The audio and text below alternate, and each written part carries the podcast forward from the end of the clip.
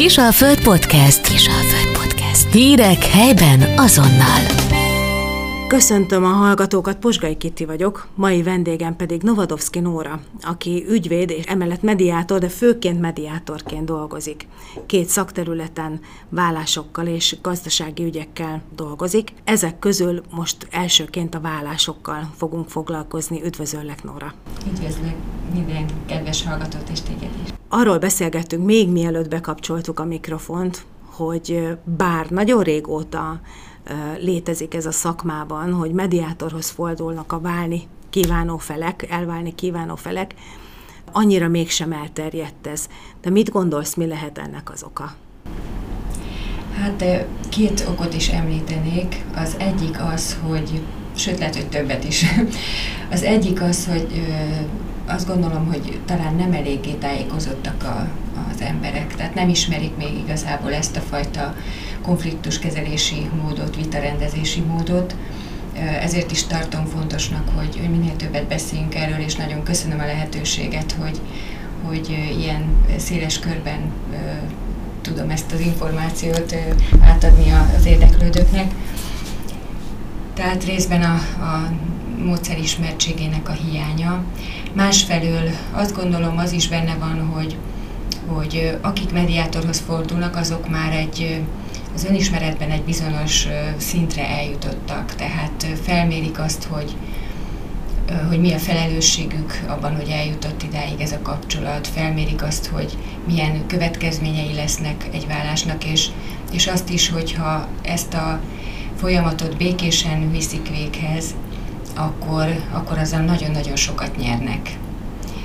Elsősorban a kapcsolat normalizálását, ami nem csak számukra, hanem a gyermekek számára is rendkívül fontos, hogy akkor is, hogyha egy csonka családban ugyan, de érzelmi biztonságban tudnak felnőni a gyerekek, mert a szülők képesek egymással kommunikálni, és képesek együttműködni az ő érdekükben.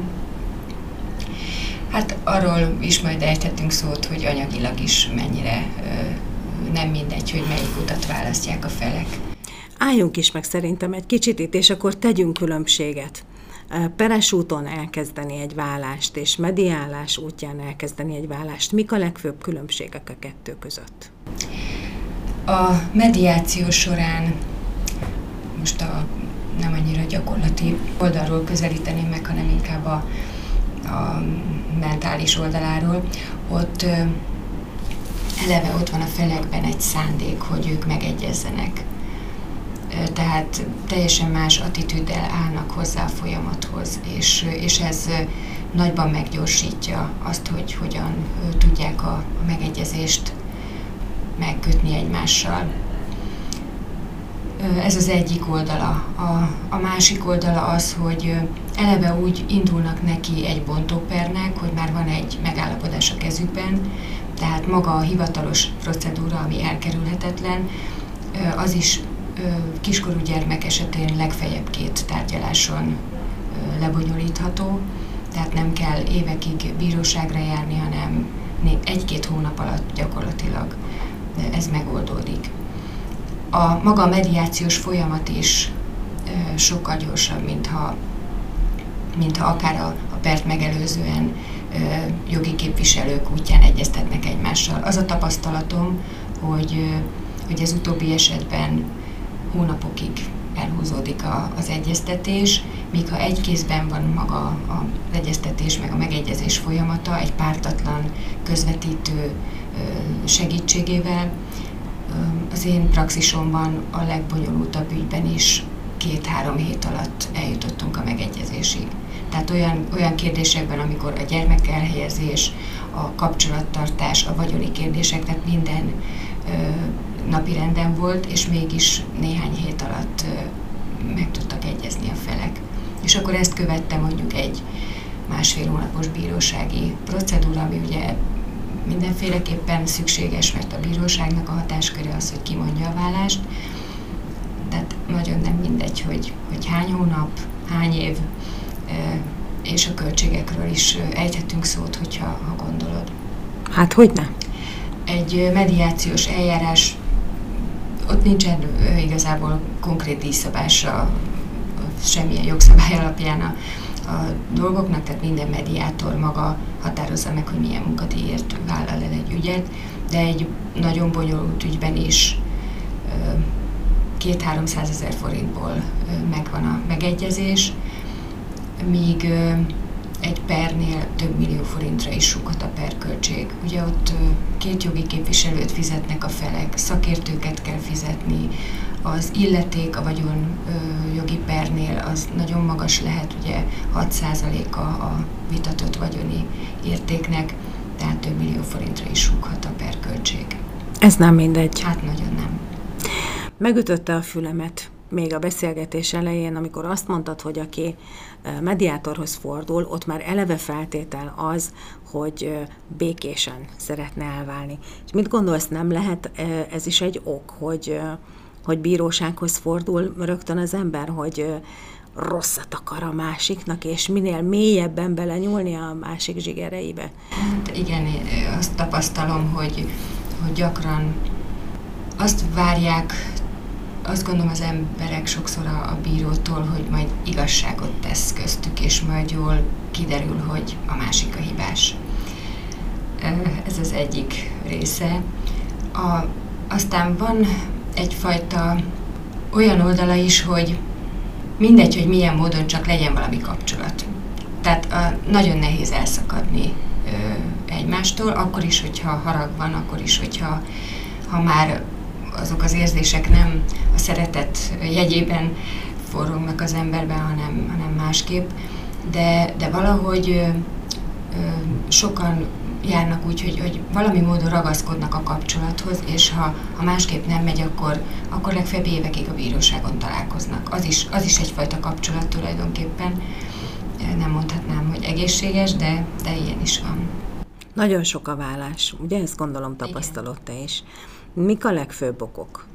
Nagyon gyakran azt tapasztalom, hogy életviteli kérdésekben nem tudnak megegyezni a felek. Ez mit jelent pontosan? Például abban, hogy hogyan nevelik a gyerekeket, kinek milyen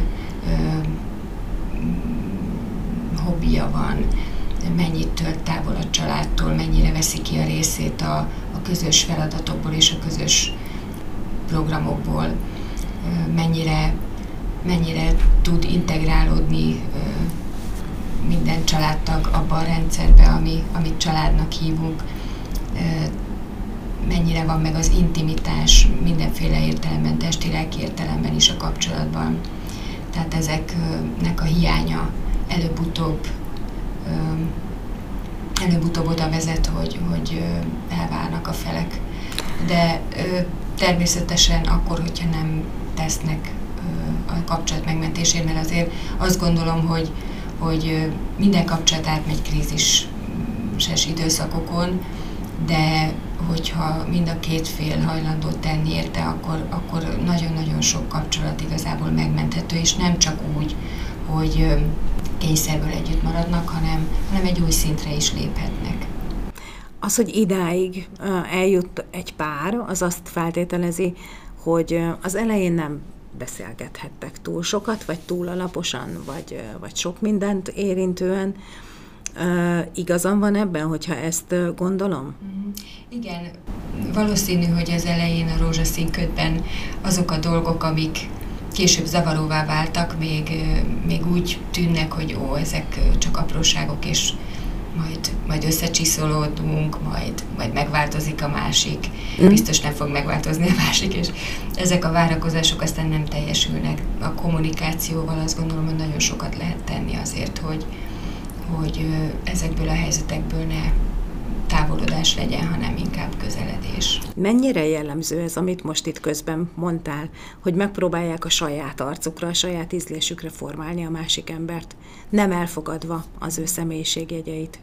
Hát nagyon gyakran előfordul, és valahol érthető is, hogy akármilyen jó szándékkal akar is valaki a másikból egy jó számára, vagy az ő nézőpontjai szerint jobban működő embert, boldogabb embert faragni. Nem hiszem, hogy ez sikerre van ítélve. Tehát ez csak úgy megy, hogyha a másikban megvan az a szándék, meg az indítatás, hogy ő változni szeretne, és egy olyan irányba, ami neki jó. Nem biztos, hogy a másik fél ezt pontosan tudja és érzi, hogy merre kellene menni a másiknak. Ez nem igazán egy egyenrangú párkapcsolatnak a jellemzője, hanem inkább egy olyan párkapcsolaté, ahol inkább torzult szerepek alapján működnek a felek, tehát mondjuk egy anyáskodó vagy egy atyáskodó fél a másikat tulajdonképpen irányítani szeretné. Nem gondolnám, hogy ennek bárki örülne, akkor sem, hogyha mondom, ez csupa jó szándékkal történik. Nem divat manapság már a feltétel nélküli elfogadás?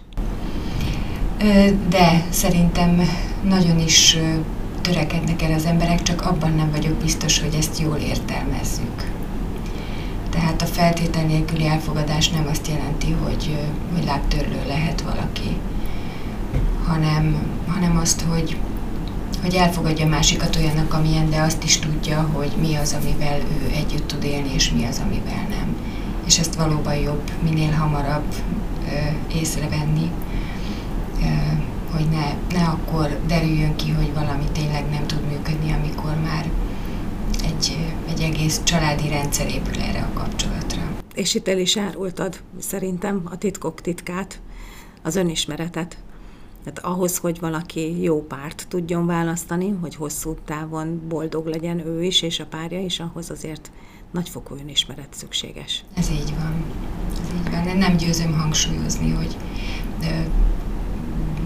mennyire fontos ez a folyamat, és mindenféleképpen, tehát akár a párkapcsolat javítása a célja, nyilván másodlagos célja, ez elsődleges célja az ember egyéni boldogságának, meg életútjának a megtalálása és annak a követése, de ennek a pozitív hozadéka az, hogyha a párkapcsolatban is boldog tud lenni valaki.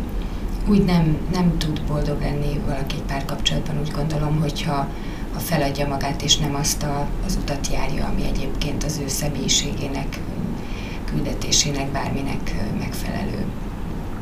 De ha már menthetetlen a kapcsolat, akkor azért fontos az önismeret, hogy részben a magaválás is úgy történjen meg, ahogy beszéltünk is róla a beszélgetésünk elején, hogy ne arról szóljon, hogy a másikat megleckéztetni, hanem arról, hogy hogyan tudunk a jövőben is együttműködni, a gyerekek, a közös barátok, a közösen felépített értékek elismerése mellett, és hogyan tudjuk fölépíteni magunkat egy ilyen krízis után, egy új életet hogyan tudunk kezdeni, mert ha ugyanúgy akarunk élni, és ugyanazoknak a működési sémáknak a rabságában vergődünk, akkor a következő kapcsolatunk is ugyanúgy zátonyra fut. Tehát nem lehet ugyanazokkal a módszerekkel egy jobb életet felépíteni.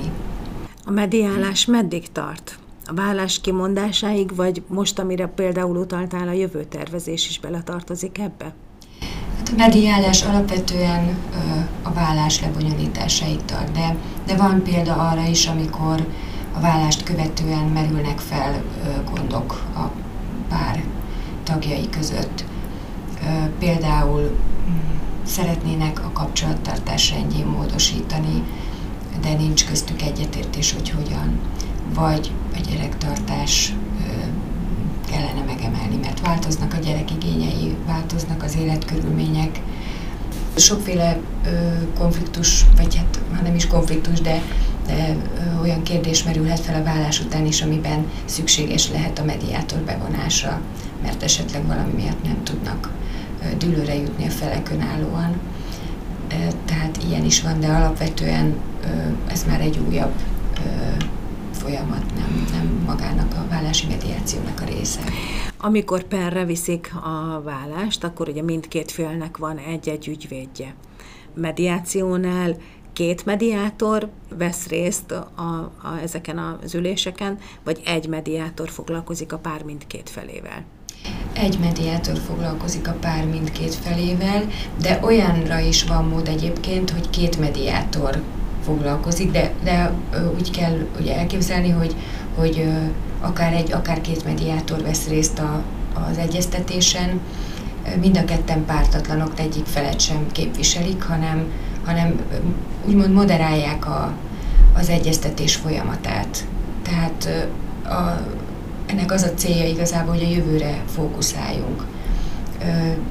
És a beszélgetésünk előző része egy kicsit mélyebbre ment, de a mediáció maga az legalábbis a vállási mediáció, ugye, hogy én csinálom, ez nem megy ennyire mélyre. Tehát itt nem keressük az okokat, nem keressük, hogy mi vezetett a válláshoz, nem keressük ki a hibás, mit csinált, mit nem csinált, hanem arra fókuszálunk, hogy a vállással kapcsolatos kérdések úgy legyenek megbeszélve, és úgy állapodjanak meg a felek, ahogy ez mind a kettejük számára vállalható, amit tudnak önként teljesíteni, tehát nem kell semmilyen hatóságot és egyebet bevonni abba, hogy ez egy működőképes rendszer legyen.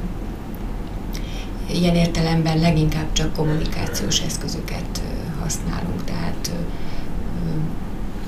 abban a mederben marad a beszélgetés, amiben maradnia kell, tehát nem gyakorlatilag a felek is a mediátorral vagy a mediátorokkal beszélnek, nem egymással. Tehát itt már eleve egy csomó olyan pont kiszűrhető, ahol esetleg elkalandozna a beszélgetés arra felé, hogy de a múltkor is így meg úgy volt.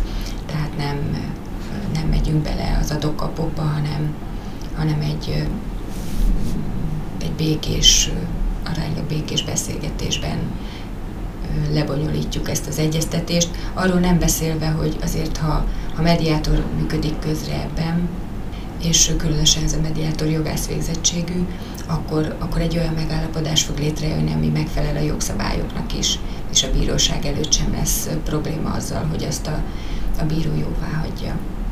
Azzal, hogy egy ilyen irányított kommunikációban vesznek részt, és ugye tudjuk, hogy a szavak visszafele is szoktak hatni. Volt-e arra példa, hogy esetleg meggondolták magukat? Hát az én praxisomban nem. Általában akik eljönnek mediációra, már eldöntötték, hogy elválnak. És nagyjából át is gondolták, hogy mit és hogy szeretnének. Tehát ezért mondom, hogy általában azok jönnek, akik már önismeretben valamennyire előjárnak. Lehet, hogy van olyan kollega, akinél megfordult a dolog, és aztán mégis az együtt folytatás mellett döntöttek a felek, de sajnos nálam ilyen nem fordult elő. Azoknál az ügyeknél, ahol komplex módon rendeztük a megállapodást, tehát vagyonjogi is, meg a családjogi része is rendezésre került, ott általában ilyen 2-3 alkalomra van szükség, és egy 2-3 órás alkalommal kell számolni. Tehát már egy alkalmanként 2-3 órával. Mivel kell ilyenkor készülniük? Mi az, amit visznek magukkal? Igazából semmi, tehát én ezt nagyon fontosnak tartom, hogy ügyvédként pontosan tisztában vagyok azzal, hogy mikre van szükség ahhoz, hogy a bírósági eljárás zökkenőmentes legyen. Tehát magát a beszélgetést is én úgy szoktam felépíteni, hogy elmondom, teljes körűen tájékoztatom a feleket arról, hogy mire kell számítani, mik azok a kérdések, amikben meg kell állapodni, és ilyen módon gyakorlatilag nyilvánvalóan van egyfajta elképzelésük arról már, hogy majd akkor ki hol lakik, a gyerekekkel, ki mikor tart kapcsolatot, vagy éppenséggel váltott gondoskodásban gondolkodnak. Tehát sok mindenről van már elképzelésük azoknak, akik komolyan gondolkodtak a vállásról, vagy komolyan elhatározták. Tehát gyakorlatilag készülni nem kell semmivel, mert minden információt rendelkezésre bocsátok annak, aki felkeres, de általában az a tapasztalatom, hogy már valamilyen szinten készültek, utána olvastak, vagy olyan ismerőstől már tájékozottak, érdeklődtek, aki átment hasonlón. Én magam is szoktam írni a vállásról. Van egy honlapom, drnovadovszkinora.hu, néven, illetve egy Facebook oldalam is, szintén a saját nevemmel, dr. Novadovszki Nóra mediátor és ügyvéd néven. Tehát itt lehet olvasni, szoktam eseteket is megosztani, tapasztalatokat, hogy egy-egy ügyfelemnél hogyan zajlott le, milyen tanulságokkal egy-egy ilyen egyeztetés. Nyilvánvalóan úgy, hogy az anonimitást és a titoktartást azt maximálisan betartom. Ez egy fontos dolog egyébként a mediációval kapcsolatban elmondani, hogy ez a lehetőleg diszkrétebb módja a vállás intézésének. Mert ugye itt egy ember fogja össze a folyamatot, és maximális titoktartás kötelező a törvény alapján. Tehát nem kell aggódni amiatt, hogy esetleg itt valami olyan napvilágra kerül, amit nem szeretnének a felek.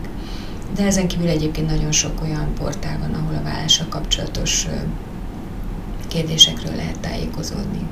Nóra, nagyon szépen köszönöm a beszélgetést, szerintem erre a témára, más témákra is vissza fogunk még térni. Hallgatóinknak is köszönöm a figyelmet, viszonthallásra! Viszonthallásra, én is köszönöm! Kisalföld Podcast. Hírek helyben, azonnal!